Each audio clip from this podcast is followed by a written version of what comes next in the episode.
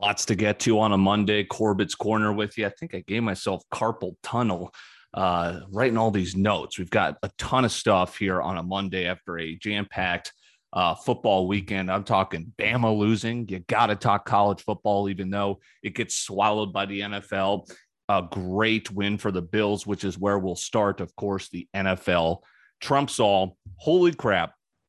Am I in on the Bills? Josh Allen fixes his uh, you know, errant throwing, bad decision making from his rookie season, his early seasons. He looks like the most, most athletic guy out there where he's hurdling defenders to get crucial third downs.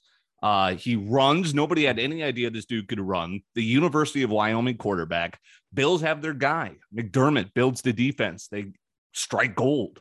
Uh, not unlike the Chargers did, as the third quarterback drafted was Justin Herbert, and he looks like he could be the best in the NFL. Josh Allen, Mahomes is still up there, but he looked bad last night because the Bills' defense is the best in the NFL. They did that to the best offense. It looked docile. And the Bills have Josh Allen, and the Chiefs' defense is so bad. I mean, that's the bottom tier of the NFL, seriously, because they've had to pay Mahomes, they've had to pay his weapons, and it's just completely decimated the defense. You've got Ty- Sorensen, this dude Sorensen stinks. Tyrann Mathieu is, you know, visibly in these touchdown replays going, how the hell are all these guys open? Uh, you know, Josh Allen is directing traffic, just getting the guy to go to the end zone and just chucking it with arm strength. We're starting to get used to now with Mahomes, Herbert, Allen. Good lord. Um, I mean that that was crazy. I, I think we're gonna go Bucks Bills Super Bowl, right? Is that the prediction? I know it's pretty much chalk right now. I mean, who's going to take out the Bills in Buffalo? Because it looks like the AFC is going to run through there. Uh, winter in Buffalo, and the Bills absolutely humming on both sides of the ball. And then who's going to take out Tom Brady, who just won these seven Super Bowl rings? He just won his seventh this past year. Oh, yeah. And he's the GM of this new team because Bruce Arians like, do whatever you want, Tom. You deserve it. And he brought back the entire team. He brought back literally every single starter. Um, 44 year old Tom Brady leads the NFL in passing yards, yards per game, 353 yards per game. He just decimated the Dolphins, uh, who was a good defense last year, but much like a Washington football team, defense not translating year over year. Just took one off season, and it's the difference is stark. Um, 32 more yards per game than second place in the NFL, Derek Carr. 44 year old Tom Brady, 15 touchdowns, two picks and he's on pace for the third best year of his illustrious career. How? How? Alex Guerrero now it's reported has an office, uh, right? The the doctor, the the doctor that Tom Brady employs, TB12 method. He's an office in Tampa Bay. Brady doing it his way, uh, beating Belichick this year, and looked like they're well on their way to repeating. In fact, I believe Vegas made them the favorites now after the Chiefs losing last night. Um, Bills Bucks they play on December 12th we could get that preview. Get your popcorn ready, as Lane Kiffin uh, notoriously says. Derrick Henry's a monster. I mean, that guy's leading the league in rushing. You know, he looks like he's bound for a fantasy day, and then you blink and he's got uh, two touchdowns and well over 20 fantasy points. Davante Adams is a monster, over 200 yards receiving. Trevon Diggs is a monster, six picks in five games for the Dallas Cowboys. I remember he was sliding in the NFL draft. Right now, he looks like the best rookie defender out there easily. Um, who are the top five teams in the NFL? You got Bills, Bucks, Cardinals got to stay there. They win and cover against the 49ers. Rams, uh, they do what they did to Geno Smith, as Russell Wilson's now reported out for weeks, and it looks like Geno's the guy.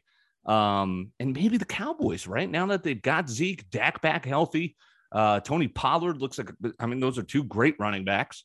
One's paid dramatically less uh, and looks just as effective. But hey, they've got CeeDee Lamb now, Amari Cooper. That offense is lethal, and the defense seems to be figured out uh, with Trevon Diggs.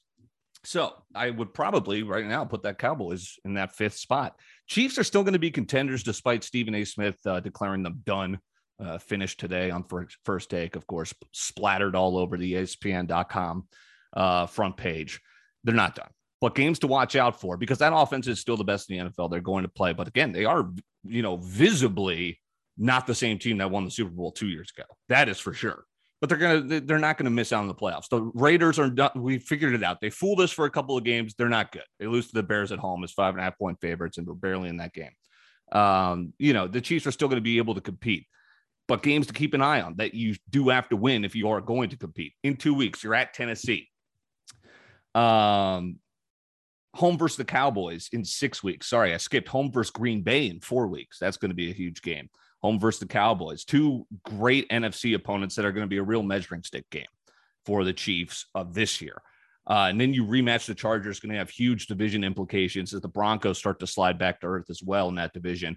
That game coming up, uh, rematch against the Chargers in LA, December 16th. December, December is going to have some hell of uh, good football games in the NFL.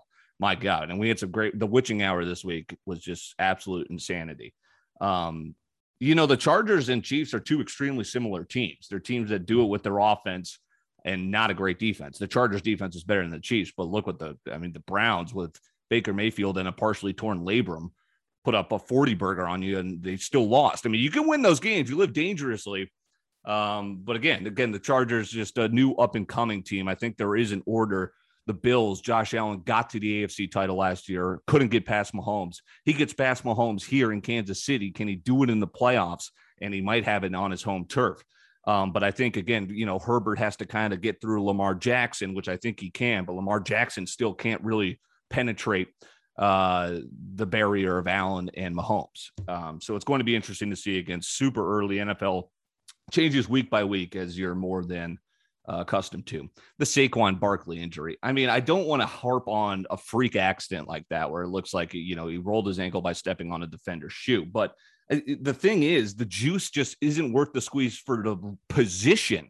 I'm not trying to pick on specific guys. I mean, Dalvin Cook was just out for a second straight week. I mean, it's the position, investing in that position is just a bad business because that's got to be the most often injured position in football, right? Think about it. the running back is getting hit in some way at high speed every play, whether it be him carrying the ball, receiving the ball, or blocking.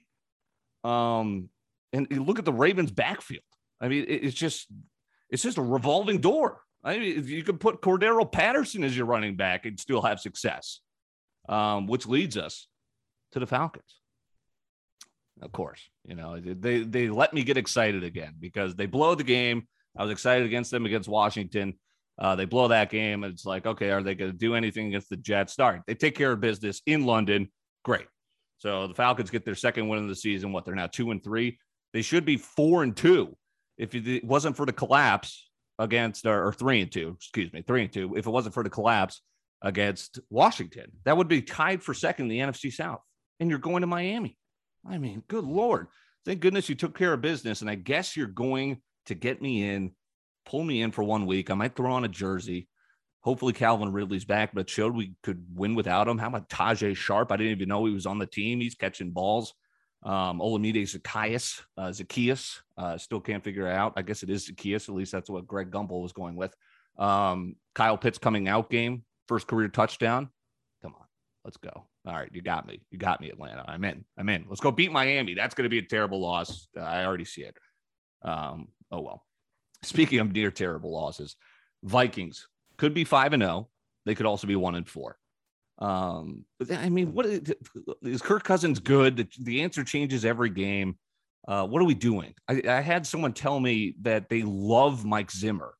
I mean, uh, what? You could be complacent with Zimmer. You could be like, ah, he's fine. You could, uh, you can't love Mike Zimmer, all right? Unless he, he wins you the Super Bowl or he at least figures it out for us. How do you love Mike Zimmer as he's almost losing to the Lions?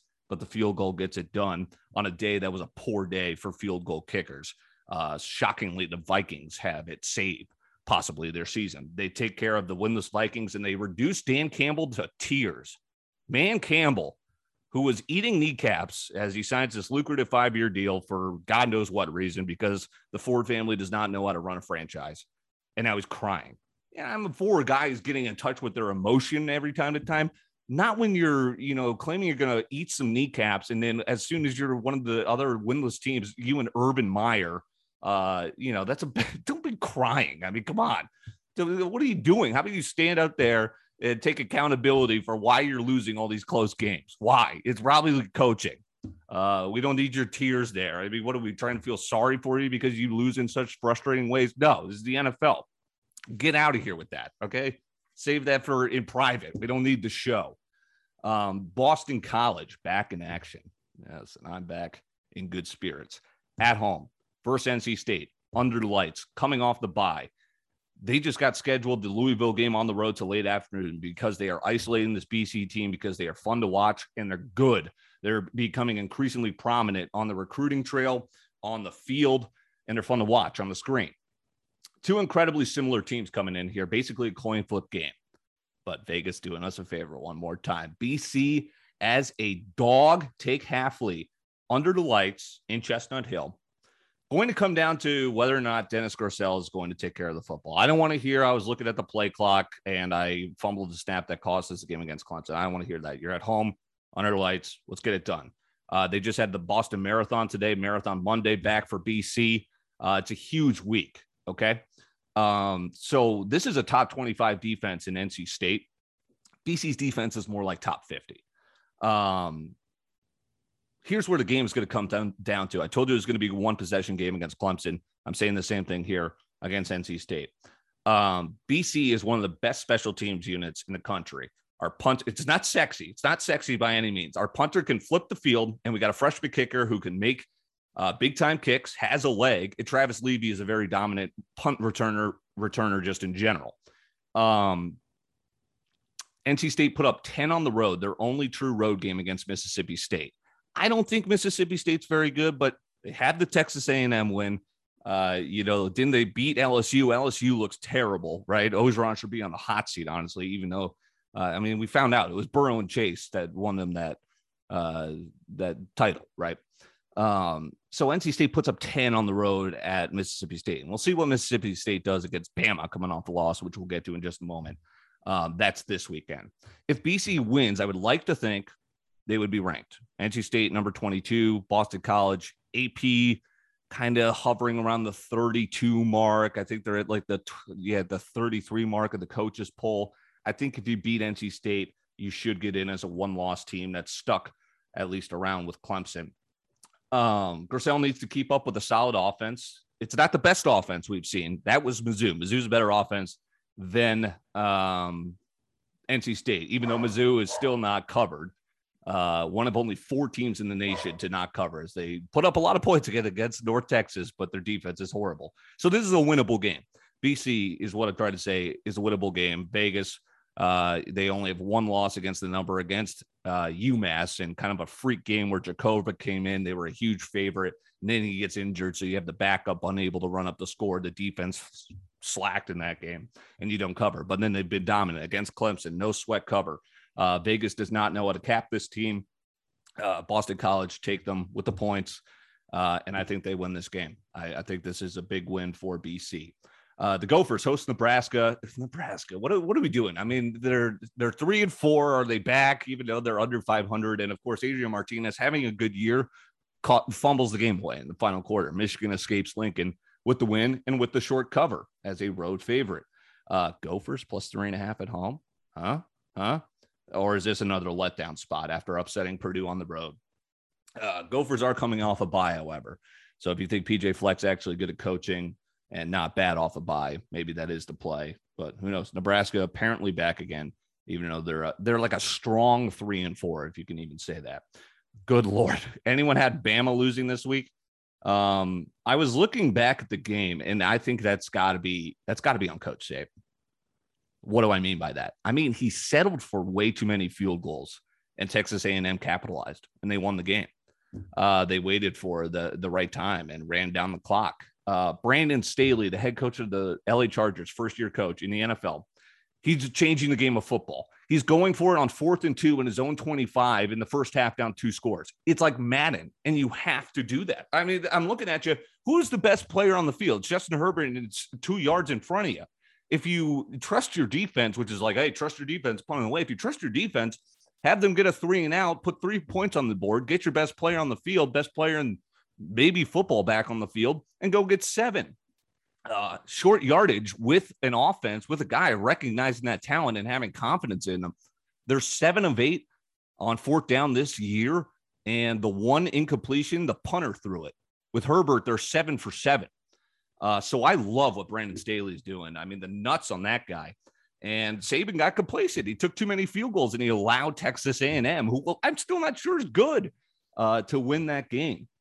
It's still going to be Bama, Georgia in the SEC title game, unless they get kicked sixth in the Iron Bowl again. But how good is Auburn really? I mean, they just got destroyed by Georgia. Now, Georgia looks incredible. They face undefeated Kentucky this weekend, large favorite. Uh, we'll see how that goes. I think they're at home.